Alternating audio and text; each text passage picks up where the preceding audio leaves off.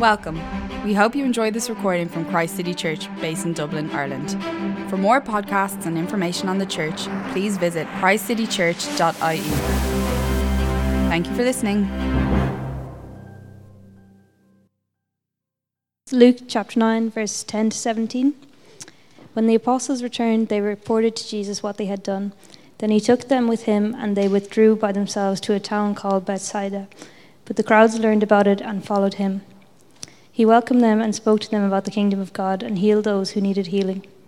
Late in the afternoon, the twelve came to him and said, Send the crowd away so they can go to the surrounding villages and countryside and find food and lodging, because we are in a remote place here. He replied, You give them something to eat. They answered, We have only five loaves of bread and two fish, unless we go and buy food for all this crowd. About 5,000 men were there. But he said to his disciples, Make them sit down in groups of about fifty each. The disciples did so, and everyone sat down. Taking the five loaves and the two fish, and looking up to heaven, he gave thanks and broke them. Then he gave them to the disciples to distribute to the people. They all ate and were satisfied, and the disciples picked up twelve basketfuls of broken pieces that were left over. Great. Pat's going to come and speak. I'm going to pray for him. Father, thank you for this, uh, this passage. Thank you for uh, all that it's taught your people through centuries and centuries and centuries about you being a provider.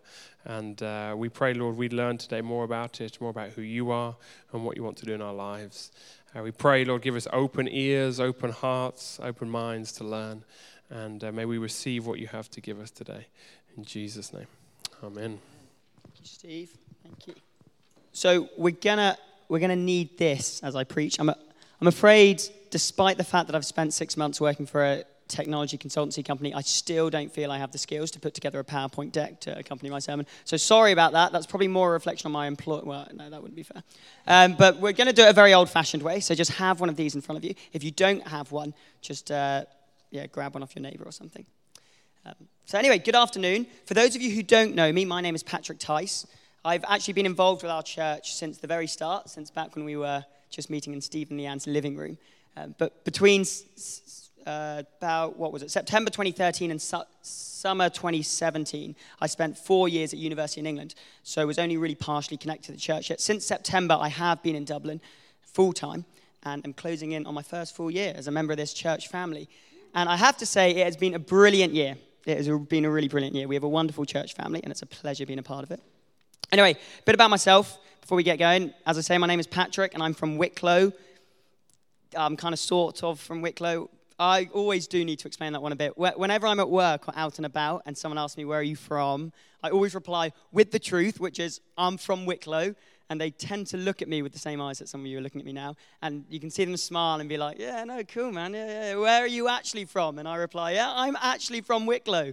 And then you can see they sort of wince and think, ah, psycho, who's your man, the English bloke who thinks he's from Wicklow? Which is really unfair. It is actually really unfair because I actually am from Wicklow. My mum was born and raised in Wicklow. Her parents have been in Wicklow for pretty much forever. And I've lived in Wicklow for most of my childhood. It's just I, I come from this weird sort of little group of families from Wicklow who are born and bred there, but yet all sound like they're from Surrey or Hampshire or somewhere in a posh little county in the south of England. So we are, we're a weird little group of people. We do weird sorts of things like play cricket and go fly fishing. Um, I know cricket and fly fishing.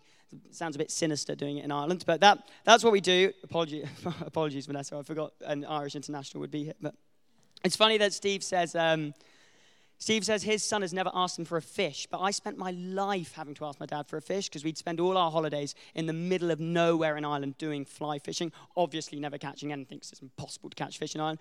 Um, so I actually did spend a lot of my time asking my dad for a fish. But uh, yeah. Steve, and Leanne are a bit, bit, more trendy than that. They're sort of South Dublin and take their kids to the RDS to watch Leinster play rugby and Kilmacud. You know, they're a bit more like up to date than my dad was, but different, just different styles, not one better than the other. Anyway, that's me, Patrick from Wicklow, sort of. Um, and you're going to have to put up with my English accent for the next 20 minutes, so hard luck. And what we're looking at today is Luke 9, 10 to 17. Um, what a remarkable story. What a, what, what a class story. Like, what an absolutely remarkable story. And, and we're going to ask two questions of this remarkable story. Firstly, who who is this man Jesus? What does this passage tell us about who he is? And it's absolutely crucial that we understand who he is. Because if we want to respond to Jesus properly, then we've got to understand who he is first. So that's question number one Who is Jesus? And then my second point, which will be a bit more punchy and, and more to the point, will be why. Why does Jesus feed 5,000? He could, have, he could have done any miracle in Bethsaida. Instead, he chose to feed 5,000 people. So why does he do that? What can we learn from that? So who? Who is Jesus? And why? Why does he feed the 5,000? Those are our two stories. Those are our two questions. So, who? Once more, Luke really, really, really wants us to get from this passage that we have in front of us who Jesus is. That's a big reason he includes the story in his narrative. He's trying to communicate who Jesus is. And that's why a few verses later, you don't have it in your sheet, but a few verses later in Luke 9 20, Jesus asks his disciples, Who do you say I am? So, off the back of his miracle, he asks, Who do you say I am? Because who someone is completely dictates how you respond to them right? So you, you respond to your grandmother differently to how you respond to your boss at work, or in, in theory, I, I hope you do. But you, you, you understand that your grandmother is someone different to your boss, so you treat them differently. So who someone is impacts how we respond to them. So that's why it's such an important question to ask. Anyway, let, let's look at this account in front of us. Actually, before we do so, I just want you to flip to the back. To the back, we have, do you see there? We have yeah, as, uh, like if I was trendy like Steve, I'd have it on the, but anyway, it's just on the page, unfortunately. So Luke 1, 1 to 4. And I'm, I'm going to read this first. Really, really important. It says, Many have undertaken to draw up an account of the things that have been fulfilled among us, just as they were handed down to us by those who were from the first eyewitnesses and servants of the word. That's, that's key. Eyewitnesses. He's saying he's using the eyewitnesses. With this in mind, verse 3 since I myself have carefully investigated everything from the beginning, I too decided to write an orderly account for you, most excellent Theophilus, so that you may know the certainty of the things you have been taught. Such an important introduction, this. You see, Luke is saying that what we have before us here is a historical document based on eyewitness testimonies. Okay, now, now there are absolutely stories in the Bible that are clearly metaphorical, that we as Christians believe absolutely ought to be interpreted poetically as opposed to literally. Absolutely, there's those passages, but not Luke's gospel. That's what Luke's saying, not the life of Jesus. Luke is saying, I am writing history. I'm using the eyewitnesses. I'm carefully investigating. He does not want us to interpret Jesus poetically. Okay, Luke is saying that this account, which we have in front of us, of Jesus feeding 5,000 people from just a few loads and fish, like that, that obviously is just mad, isn't it? That is a miracle. And what Luke is saying is that it's a true historical event. That's what he's saying. Take, take it or leave it. Believe it or don't believe it. But please based on Luke's introduction, please don't try and tell Luke that you like his story, but personally, as an informed modern human, you think it's not to be taken too seriously as an actual historical event. No, no, no, no. Luke doesn't give us that option. He, do, he doesn't want you to say that. Either believe it, as Luke says Luke, I believe that Jesus fed 5,000 people, or reject it as rubbish. But don't try and take up some happy postmodern middle ground. Luke's not giving us that. Because you see, we're told by other historical documents that Luke was a doctor. This guy writing about this miracle, he was a scientist. He wasn't a poet, he wasn't an artist, he was a doctor. So, on that note, can I, can I just pause to address a real bugbear of mine, okay? A real bugbear of mine is my friends who say to me, and they're great friends, I, lo- I love them to bits, but I get this so much. They say, Patrick, I admire your faith, but I, I just can't believe the Bible.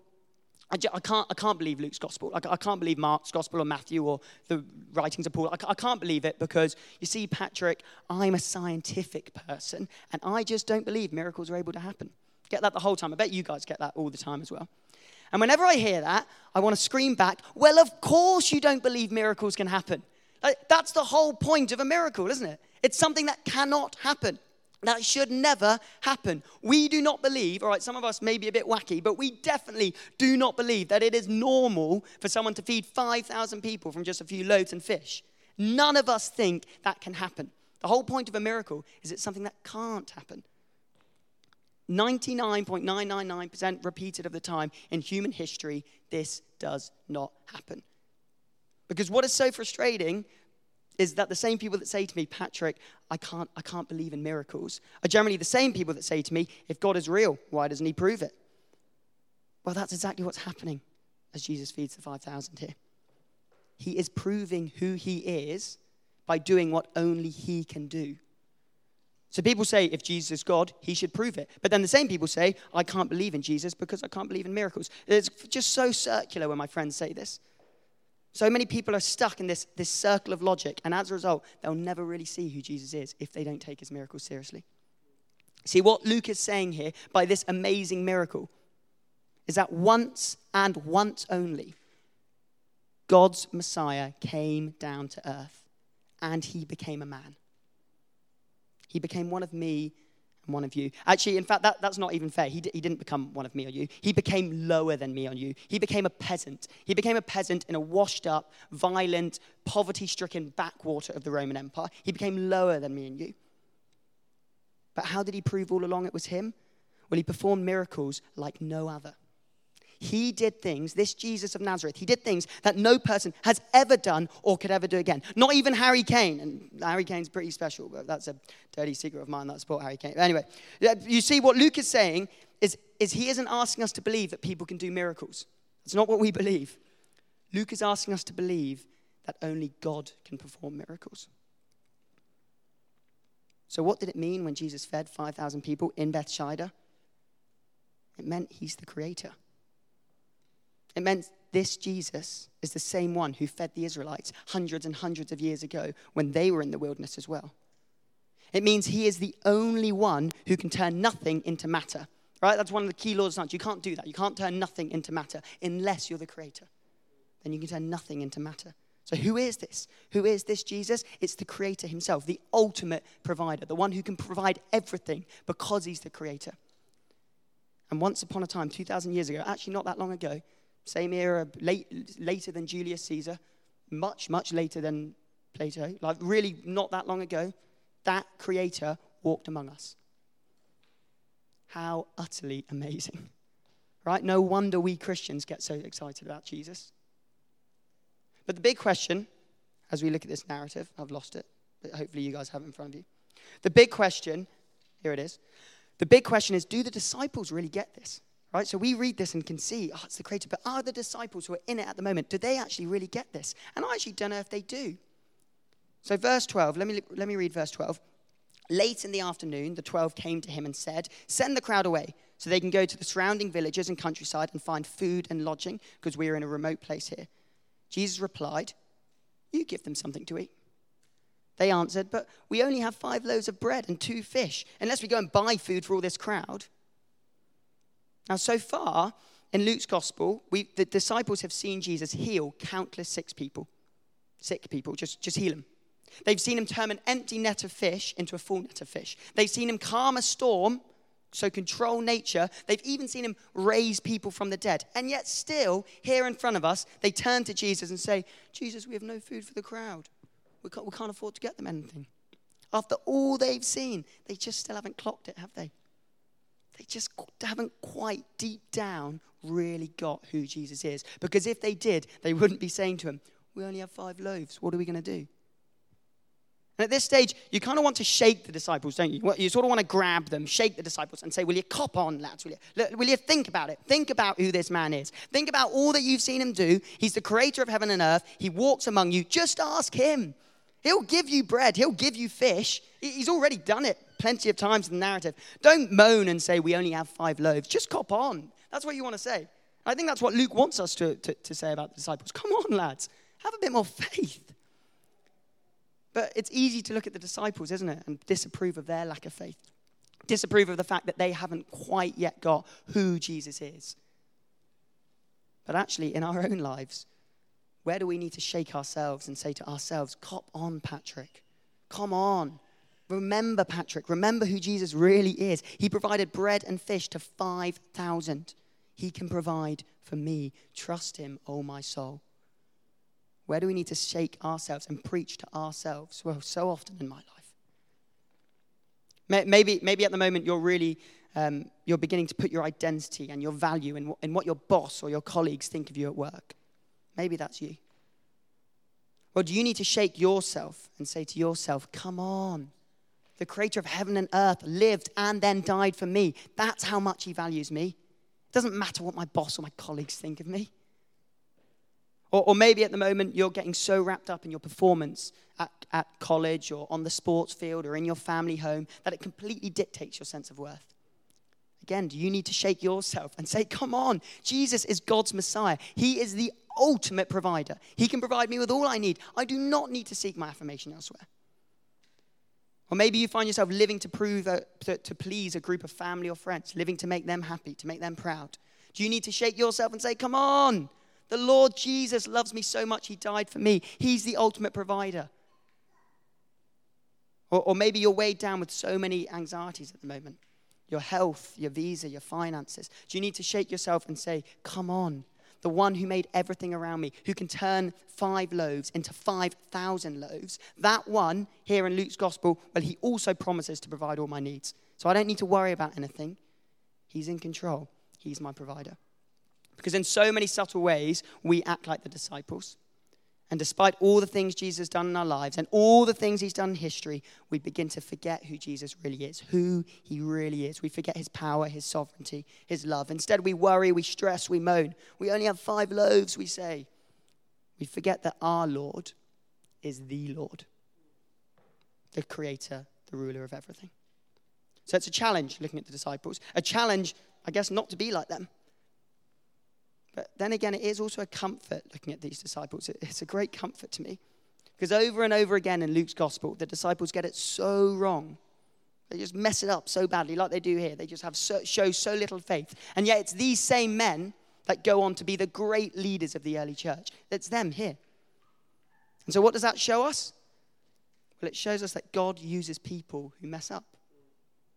He uses people who show little faith, who get it wrong. He uses people like me, people like you, people like the disciples. Just as I am, all my fears and failures, that's who the Lord uses. So it's a challenge looking at the disciples. Do they really get who Jesus is? And therefore, do I really get who Jesus is? It's also a comfort. They don't, they don't always get it, and yet he still used them for his glory. So, who? Who is this Jesus? Get it right. He's the creator, He's the provider, He's the Lord of all. He's the one that no one else has ever been able to do what He can do, what this one can do. Who Jesus is. Because all, all I've just talked about, it all hinges on that question of who. And if we get that who right, then as we go and live our lives this week, we'll get right how to respond to Him. So read this passage and think, who is this Jesus? As you see who He is, you'll see naturally in your life how to respond to Him. But now, my last point, and much shorter and punchier point why? Why did Jesus feed the 5,000? Okay, so he could have chosen any number of miracles to prove his power, to prove who he was. And indeed, he did do a whole host of remarkable miracles. But here in Bethsaida, in front of these people, he chose to do it this way. Why did Jesus feed 5,000 people? Well, well, I think the answer to the question is all packed into verse 17. So let's, let's get verse 17 in front of us. I'm going to read verse 17. Interesting. As I've, been, as I've been preparing this sermon, verse 17 has become perhaps one of my favorite verses in the Bible. Verse 17, they all ate, it's at the bottom of the page, they all ate and were satisfied.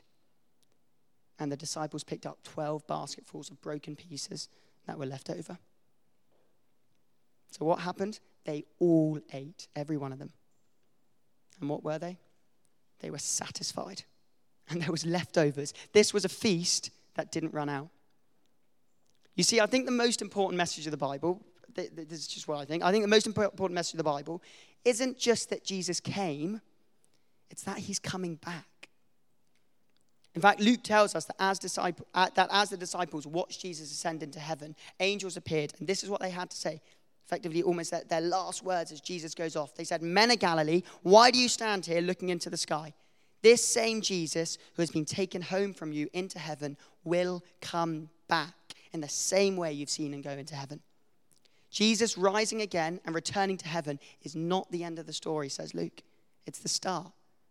It's not just that he came, said Luke, it's that he's coming back. What's the second last line of the Bible? The penultimate line, Revelation 22 20. He who testifies to these things says, Yes, I am coming soon. Amen. Come, Lord Jesus. That's the note. That's the cliffhanger the Bible is left on. The point is not just that Jesus has come, the point is that he is coming back. So, what's this miracle? What's it all about? Well, it's a glimpse into what's going to come when Jesus does come back. when the Lord returns and brings in his kingdom, it's going to look like Luke 9 17. Luke 9 17, they all ate and were satisfied. And the disciples picked up 12 basketfuls of broken pieces that were left over. First of all, there's going to be leftovers when Jesus comes back. This is a feast that never runs out, a feast with perpetual leftovers, an eternal feast. That's what Jesus' kingdom is going to look like. Death will be dead. There won't be death anymore. The kingdom that Jesus is bringing is eternal. The feeding of the 5,000 is a feast that doesn't run out. Life in Jesus' kingdom will be a life that doesn't run out. So don't get stuck in the worries and fears of this life. Don't get stuck in, in, in the worries and fears of, of the week ahead. Don't live your life to store up rewards in this life, says Jesus, over and over again. No, we're followers of Jesus. We're living for the next life, the next kingdom, the kingdom that lasts. 12 basketfuls of broken pieces that were left over. Doesn't run out this feast. But perhaps the best thing about this kingdom, as, as, as I begin to close, the best thing about this kingdom is not just that it lasts, but that it satisfies. Luke 9 17, they all ate and were satisfied. Everyone, they were all satisfied. When Jesus comes again, we will all be satisfied. Life in Jesus' kingdom is a life of satisfaction.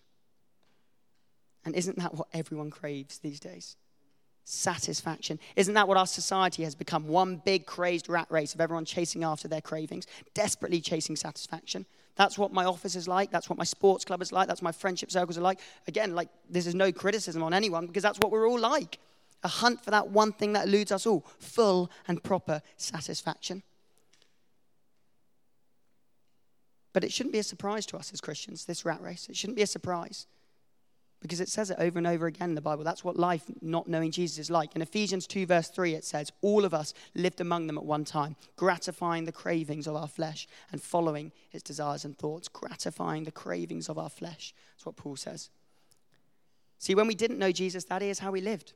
That's why we lived, to gratify the cravings of our flesh. But the Bible has bad news for everyone who lives like that. The Bible tells us we will never satisfy those cravings unless we turn to Jesus. Never. No amount of sex, no amount of money, no amount of booze, no amount of success, no amount of love, no amount of anything, no amount of any good things, not necessarily bad things, but no amount of them will ever satisfy in this life. Only Jesus. Only Jesus will satisfy us. They all ate and were satisfied. That's life in Jesus' kingdom. And in this life that we live now, it will always be a bit of a constant battle to, to see that and to remember that, to remember that Jesus is the only one that satisfies in this life, but not in the life to come. So Jesus does satisfy in this life, absolutely. And absolutely, the Bible says that the only way to true satisfaction here and now, tomorrow, is to trust in Jesus and seek after Jesus. But it also says that full and final satisfaction, satisfaction without these cravings that war within us, will come when Jesus comes back. And that's why Luke is so keen to stress that it's not just he's come, it's that he's coming back. As C.S. Lewis once said, if we find ourselves with a desire that nothing in this world can satisfy, the most probable explanation is that we were made for another world. And indeed we were. We were made for Jesus' world.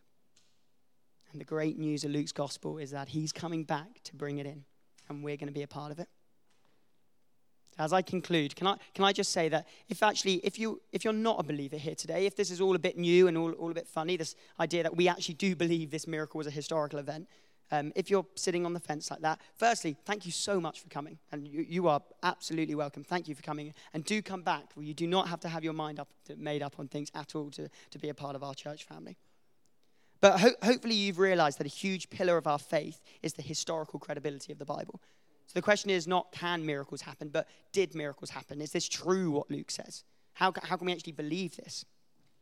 Um, I, I, was fortunate enough to study theology for four years at Cambridge University, and my, and my, key subject was the historical accuracy of the Bible. So it's something that I can go on and on at length, and I do love to. So it would really humor me if you're sitting here and thinking, Can I trust the Bible? How can you possibly say this is history? That if you'd come up and have a chat afterwards, I'd love to chat about why we can trust Luke's gospel and indeed all the other New Testament documents. I'd love to chat about that. But, but if you have to rush off, if you don't have time to come up and chat, why not open up a Bible this week and, and read Luke? Just start to finish. It's really not long at all. Why not do that and start thinking, can I believe that these miracles actually show me who Jesus is? Think about that. Who is this Jesus? Can I believe it? But if you are a believer, please remember this week who Jesus is. Remember, He is the Creator, the sovereign, loving Creator, the Lord, God's Messiah, and He proved it. He fed 5,000 people from just five loaves. Remember who He is and let that dictate how you act and how you think this week. Jesus is Lord. He's my ultimate provider. So let's step out and have faith in Him this week. That's what the feeding of the 5,000 screams to me. And then remember that it's not just that the Lord has come that's important, it's that He's coming back. And when He comes back, we will all finally eat and be satisfied. We will finally have satisfaction to the full and we'll have it forever. So please, this week, ask God, ask the Lord to help you not to chase satisfaction outside of Jesus. Remember that the story, you're meant to be weak. We're like the disciples. We're going to mess up over and over again this week. So ask Him. Say to Him, Lord, I can't do this on my own strength. Ask Him to help you find satisfaction in Him and in Him only. Because if there's one clear message of the Bible, it's that there is no temporary craving that is worth swapping for Jesus. We can't do this on our own strength. Ask the Lord to help you remember. Remember that 2,000 years ago they ate and were satisfied. Beg Him to remind you all week that He's coming back soon. And when He does, finally, all of us who trust in Him, even if that trust is a little weak and a little wavering, all of us, I mean, it, oh, of course it's weak and wavering. Mine is always weak and wavering. If, even if that's us, even if that's you, still you're going to be part of this kingdom. He's coming back, and when he comes back, we will all eat and be satisfied. Luke 9 17, if there's one verse take away, Luke 9 17, they all ate and were satisfied, and there were 12 baskets left over. Amen. Come, come, Lord Jesus. So let's pray. Um, Lord Jesus, we thank you so much for who you are. And we ask that we would trust you to provide this week and that we would remember who you are. And we ask that we would all be part of that kingdom where we will eat and be satisfied. Amen.